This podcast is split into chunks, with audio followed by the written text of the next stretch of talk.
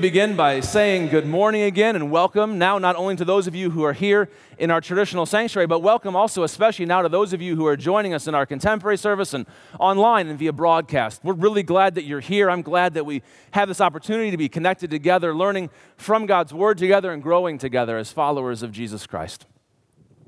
You know when i was a, a young christian a young guy even growing up and I remember the one, there was one thing I really hated to hear about in church. I didn't want to hear anybody talk about it. It was awkward and uncomfortable for me no matter when anybody talked about it.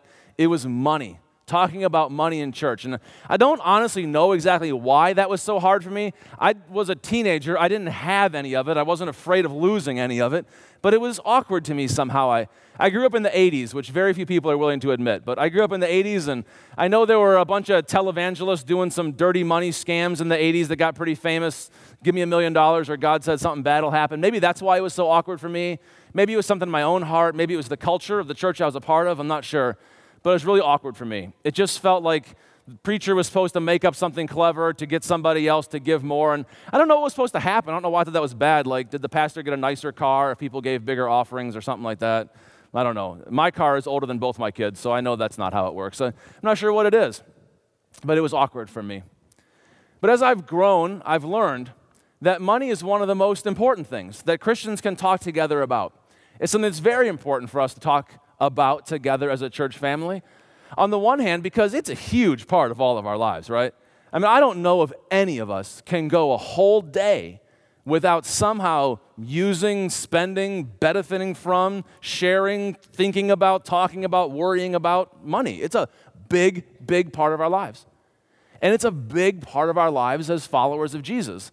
I mean, partly because it's a big part of our lives, and our lives are integrated as followers of Jesus but also because I think I've come to learn by experience over the years that money is never just about the money, right?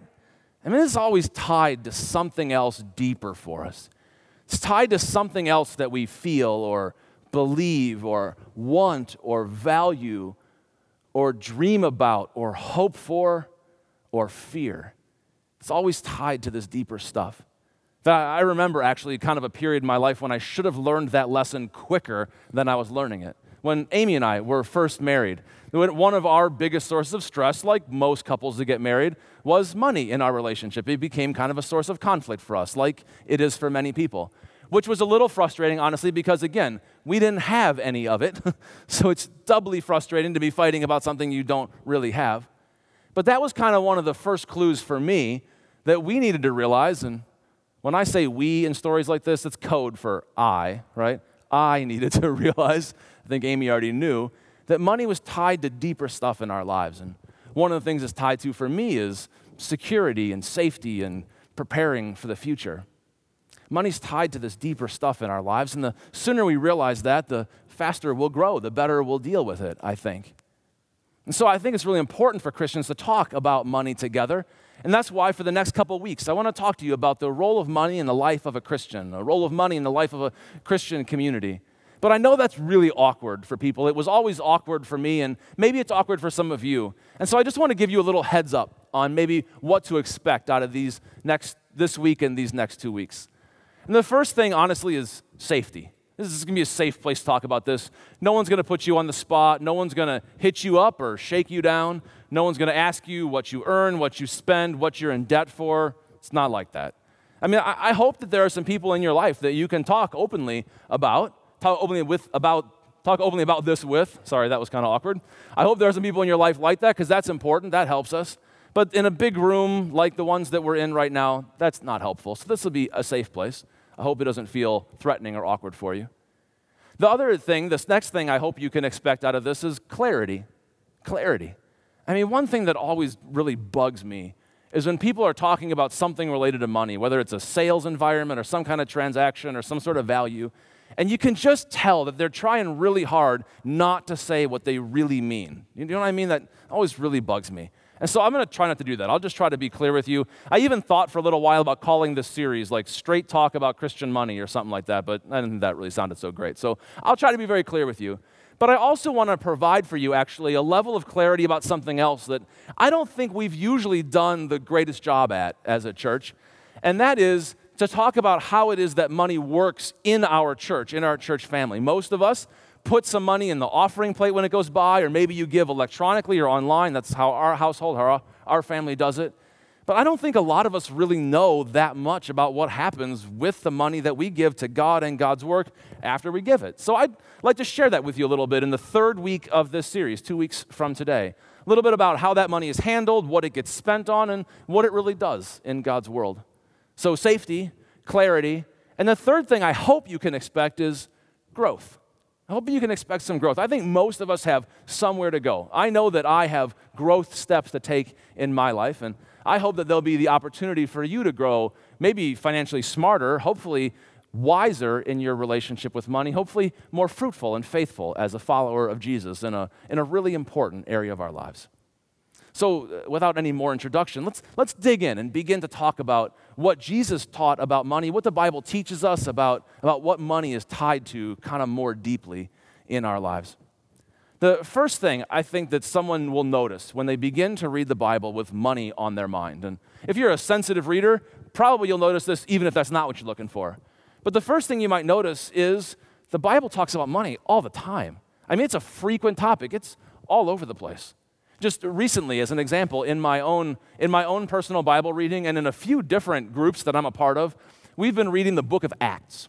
Now, Acts is the fifth book of the New Testament. The first four are the different life stories of Jesus Matthew, Mark, Luke, and John. And the book of Acts is kind of the story of the earliest Christian communities and what God continued to do in them after Jesus was crucified and raised again from the dead and then ascended to heaven to sit at God's right hand to rule over the earth. Then the book of Acts is a story of what God continued to do in the communities of those early followers of Jesus. And in Acts chapter 2, like right at the beginning of the book almost, there's a description there of the, the characteristic features of the life of the Christian community. And said that they prayed together and that they ate together and they worshiped together and they listened to the teaching of the apostles, the, the people who had been with Jesus and shared his words. And the other thing they did was they shared their own financial resources with one another. I mean, those things were kind of on a level with one another. They were the defining characteristics of the Christian community. And then just a couple chapters later in Acts chapter 4, it says they were sharing with one another in such a way that there were no longer any needy persons among them.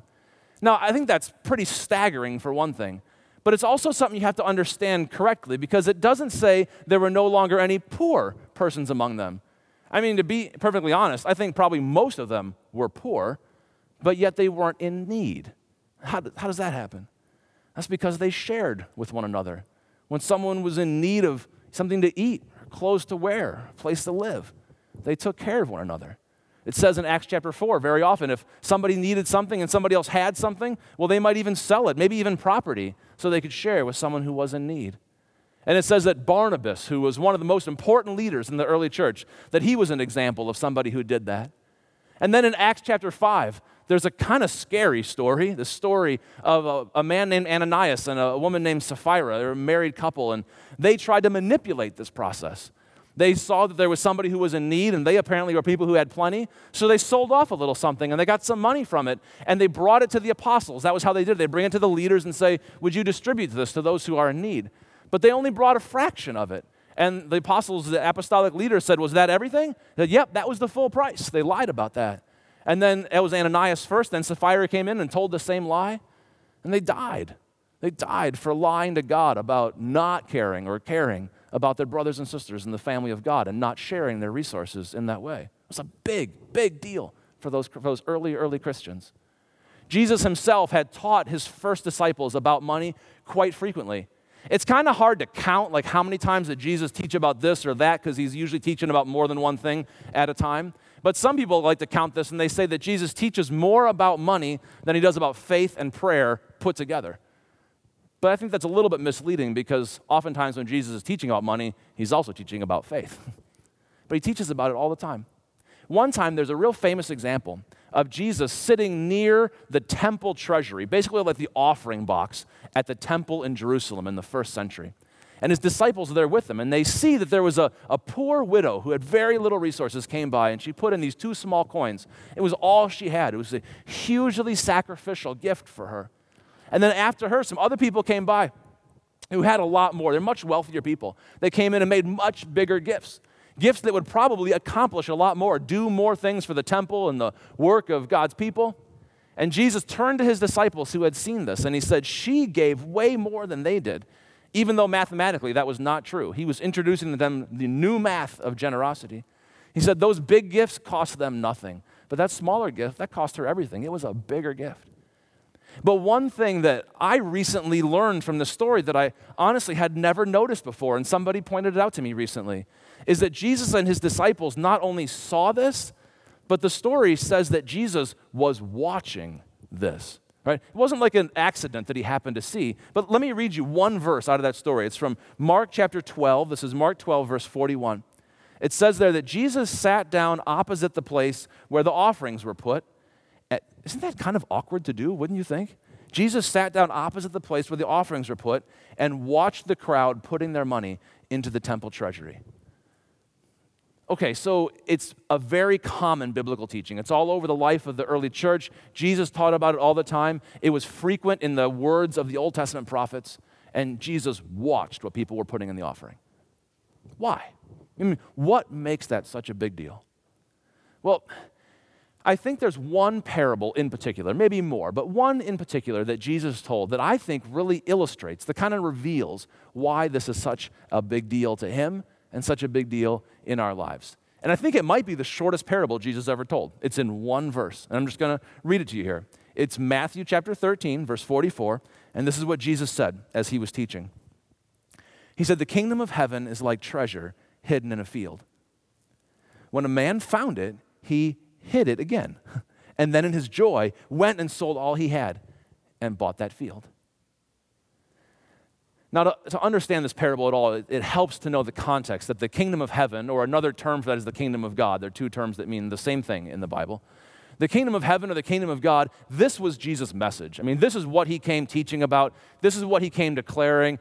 He told people the kingdom of God is coming, the kingdom of heaven is arriving. And what that means is it's, it's God's renewed rule over his world. God is coming to rule in grace and in power. God is coming to bring healing to our bodies, to our hearts, to our relationships. God is coming to bring His grace and forgiveness. God is coming to reestablish justice among peoples. God is coming to renew, to reassert His rule over a creation that has gotten badly off the tracks. And this is good news. The Maker who made the world good is coming to remake it again. And Jesus would say, He's doing it in me. So come follow me. You're invited. And He invited people into the kingdom of God. And Jesus had to, he told so many parables and so many teaching about what is the kingdom of God. And this parable is one of those. He said, This is what the kingdom of heaven is like. I was trying to think about why this, what this parable was saying. And last night, my family and I were driving back from making a visit to a family member's cabin. Our brother in law, Amy's brother, has a, her, his family has a cabin a little bit northeast of here. And we went and spent about 24 hours there. On the way back, when you guys drive up north, if you ever go up 35 or 94 or any of the highways that go north, you ever notice how there's a lot of realty signs up there? I mean, there's a lot of lake cabins for sale, there's a lot of hunting land for sale. And when you're driving up and driving back, it's kind of when you're dreaming about that kind of stuff, right? So lots of signs for that. And I was thinking, what if Jesus had told this parable about the guy who found the treasure in the field and Jesus was a Minnesotan, right? What, what, what about then? I was thinking, there was a man once who went up north and he was dreaming about some hunting land 200 acres. It was a little more than he could afford, but he dreamed about it for a long time. And as he was driving back down from Duluth one day, he decided to stop off and walk around the property that he was so interested in. And as he walked around the property and dreamed and hoped someday he could afford this, but right now he had too many other obligations, he just kind of walked the land. And as he walked, he tripped over something. He stumbled and looked down at the ground and there was the, the, corner, what looked like the corner of a box sticking out of the ground. And so he kind of got down with his hands and scraped it around a little bit. And indeed, it was a box buried there in the field or in the land. And so he got down and he pushed away. It wasn't too big. He was able to clear it and bring it up. And he opened the box. And right there in that box, in the middle of this hunting land up north, was the Hope Diamond. I mean, really, this really happened. Do you believe that? It really happened you know, the kingdom of God is so good, it should be a little bit hard to believe, shouldn't it? And he looked down at the hope diamond in the box, and the certificate of authenticity was right there with it in the box. And he looked, and he began to dream, and then he looked around. Is anybody else here?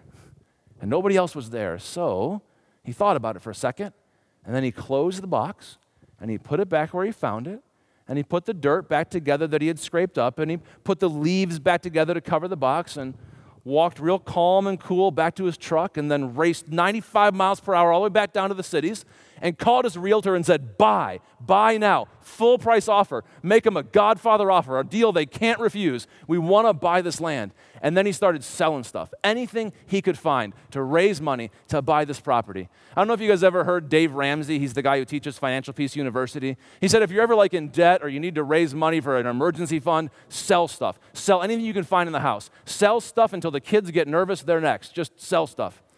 So this guy sold everything. He sold his house, sold his car, sold his old Harley, sold his baseball collection, and managed to raise enough money to buy that hunting land. And it was so worth it. He bought it. He bought that property. If that ever really happened, and of course that's not exactly going to happen, but if that ever really happened, the money that that guy raised to buy that property would do two things in addition to buying the property. The first thing it would do is that it would reveal this guy's attachment to that property. It would reveal where his heart was in relation to that treasure. And it was pretty set on that treasure, wasn't it? He was willing to sacrifice anything for it. And once he got that, it's like he'd get everything back again. It was worth it. It would reveal his attachment or devotion to the property. But the other thing I think is a little more subtle. Do you know what else it would do? The money would strengthen his attachment to that property it would strengthen his devotion to it because now he was invested in it. Before, it was a great piece of property and it had something really valuable in it that was not really his. But now he had skin in the game. He had sacrificed everything else and put all his devotion here. It would reveal his attachment to the property and it would strengthen his attachment to that property. And Jesus said, The kingdom of heaven is like that. The kingdom of heaven is like that it's, it's worth everything. It is everything. It's worth anything. It is the experience of the grace of God to wash over our hearts that are sick with guilt and shame. It's the experience of grace. It's the experience and power of God's hope to bring the, the hope of God's redeeming, life giving power into lives that feel like they're at a dead end, to a world, to societies, to problems that feel like they're a dead end. It's the new power of God to create new life. It's the healing of God in our hearts, in our minds, in our bodies, in our communities. It's the gift of life. It's the gift of life that conquers death. Jesus said, If you, anyone who believes in me, even though they die, yet shall they live. This is the announcement the kingdom of God is coming to give life that conquers the grave, that begins now in the presence of God and gives us the gift of eternal life. I mean, that's a treasure. And maybe the greatest treasure of the kingdom of God is that you weren't the first one to go looking for treasure. But you know who really embodies the story before any of us ever did? Jesus himself. It's almost an autobiographical story that Jesus told that you and God's world means so much to God that Jesus would leave behind heaven to come here and seek you, to sacrifice everything for you, to buy you at the cost of his own life. And you were worth it to him.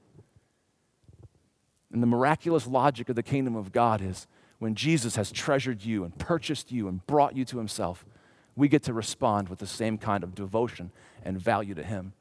Jesus said the kingdom of God is like that, and it's worth it. It's worth it. I think that's why Jesus taught so much about these kinds of things. Because on the one hand, it reveals something. What we do with our secondary treasures reveals how we are devoted and attached to our primary treasures.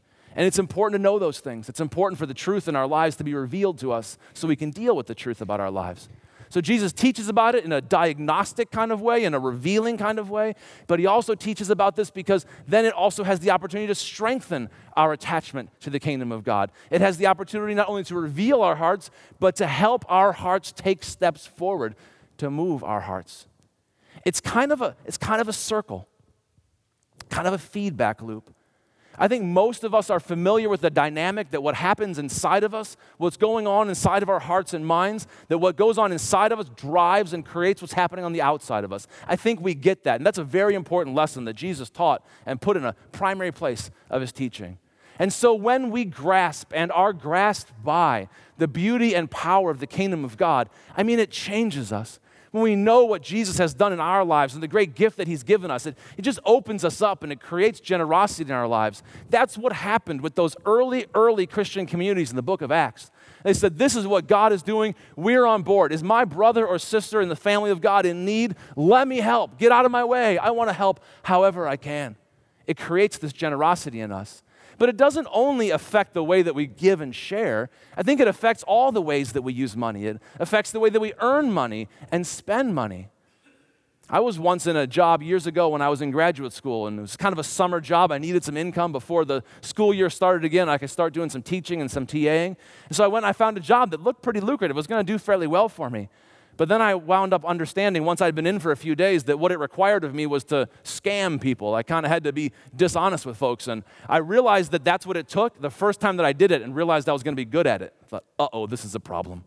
And I had to go to my boss right away and say, I'm sorry, you've been really kind to me, but I can't do this anymore and hand my supplies back and just had to be done. And I'll tell you, that was hard for me because one of the deep things that money is attached to for me is security and safety. And so to quit one job before I knew what I was going to be next, that was a challenge. That was a challenge for me.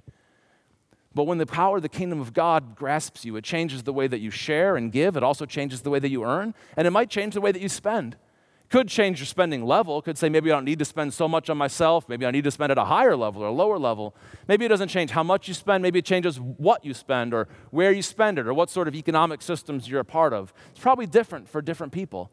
But when the kingdom of God grasps you, it starts to change the way that we relate to our money. It changes all these things for us. But then, what happens on the inside not only drives what happens on the outside, but what happens on the outside has power to reshape what's happening on the inside. When God, when you are grasped by the power of the kingdom of God, and then you feel prompted to share with somebody, you think, oh, I'll make a generous gift, but then you go, oh, if I do that, then I won't be able to afford this other thing that I wanted, and then I won't have as much for myself, and you, you shrink back from that. Well, that kind of changes what's going on in your heart also. It, it dulls your sensitivity toward the needs of others. In the same way, it can work positively. God puts it on your heart to share with somebody or to make a decision in a earning or spending kind of way, and you say yes to that, helps you go closer to the kingdom of God. I wonder what would have happened in my heart if I had stayed with that job for the whole summer and continued to deceive people and make a fair bit of money that summer. What would have happened in my heart? I think I would have grown farther from God instead of closer. When we are generous with our resources and share with people who are in need, it helps us grow closer to God because we value what God values. It's a loop, it's a circle. What God has done inside of us changes what happens outside of us, re influences what happens inside of us, drives what happens outside of us, reinforces what happens inside of us. And it's a circle. And I think that's why Jesus was so concerned about this, why he taught about this all the time, because he wanted to know and wanted us to know for ourselves where are we? What's our relationship to him? And what's our citizenship in the kingdom of God? But not only from a way of revealing the truth, but for strengthening the good but for helping us take steps forward in the kingdom of God. So, to close today, let me just ask you to think about this. I promise this will be a safe place, and it will be. You don't have to answer any of these questions out loud or to anybody else. But let me ask you to think about this, Re- reflect on this, pray about it during the week. What do you think the way that you use money reveals about what's important to you? What do you think about the way that you earn or spend or share reveals about your values, reveals about your devotion or attachment to the kingdom of God? This is, can be a hard thing to ask. It can be a hard thing to ask. But the flip side of that question is also to ask what is my use of money? What is my relationship with money doing to me? What's not only where am I right now, but how am I getting there? What's that strengthening in me? I brought along just a little image. But maybe it helps you. This kind of image helps me. There's a little map image up here on the screen and says, You are here. You know, if you ever go to like a state park or a mall, which is much easier for me to get lost in the mall than a park, but either way, you can get lost. And it's helpful to have a map and says, You are here. The beginning of any journey begin, is, is knowing where you are. So the questions I'm asking you are just a way of asking that kind of diagnostic question Where are you? But then as you begin to reflect on that, pray about that, think about that there's one other question that I think you'll naturally be driven to, and that's this Are you satisfied with that? You know, are, are you where you want to be? Is that the right location for you? Uh, if you are, don't do anything different. Just keep doing exactly what you're doing. But if you think there's growth for you, and I'll be perfectly transparent with you, I know there's growth for me. Part of what's happened for me in preparing for this series and studying the Bible and praying about this and getting ready for today and the next couple of weeks is that I think God's been nudging my heart toward growth in this, trying to prick open some things and saying, Steve, I see what you're valuing, I see what you're devoted to. Seek first the kingdom of God. Put the kingdom of God first. Maybe that's where you are. Maybe there's room for growth in your life also. I think most of us have the opportunity not only to get smarter in our, mon- in our money decisions, and that's a good thing, but more important even than that, to get wiser in our relationship with money, to grow more faithful and more fruitful in managing the resources that God has entrusted to us. So, this week, this is your homework assignment. This is all, this is the response for this week. Pray about that question. Stay with this. If you have room to grow, then stay with this and pray about this. Ask God to help you understand where you are this week. And then next, we get together, we're going to talk about what's the role of God's Spirit? What's the role of God in leading us forward and helping us find the direction that we go from where we are? Let's close this time of reflection on God's word and prayer. Good and gracious God, we give you thanks for all that you have given us. God, thank you that you have treasured your people, that you have treasured each of us and all of us, and you came to find us, God, even when we were kind of lost in the field, feeling half buried and uncared for. You saw the value in every heart, Lord God, and thank you for it. And God, I pray that your spirit would so work in our hearts that we would understand even a fraction of your love. That you would help us to understand the treasure that we are to you. And God, I pray then that by your spirit you would grow in us a devotion to you, to recognize the treasure of who you are and what you've done in our lives, and the treasure of your coming kingdom in our world and the hearts and lives of others and in all your people and all your world. I pray you'd speak truth to us this week, God give us spiritual insight to see the truth about ourselves, and then give us courage, energy, inspiration, hope, and strength to walk forward as you lead. God, we live and we pray in the name of Jesus. Amen.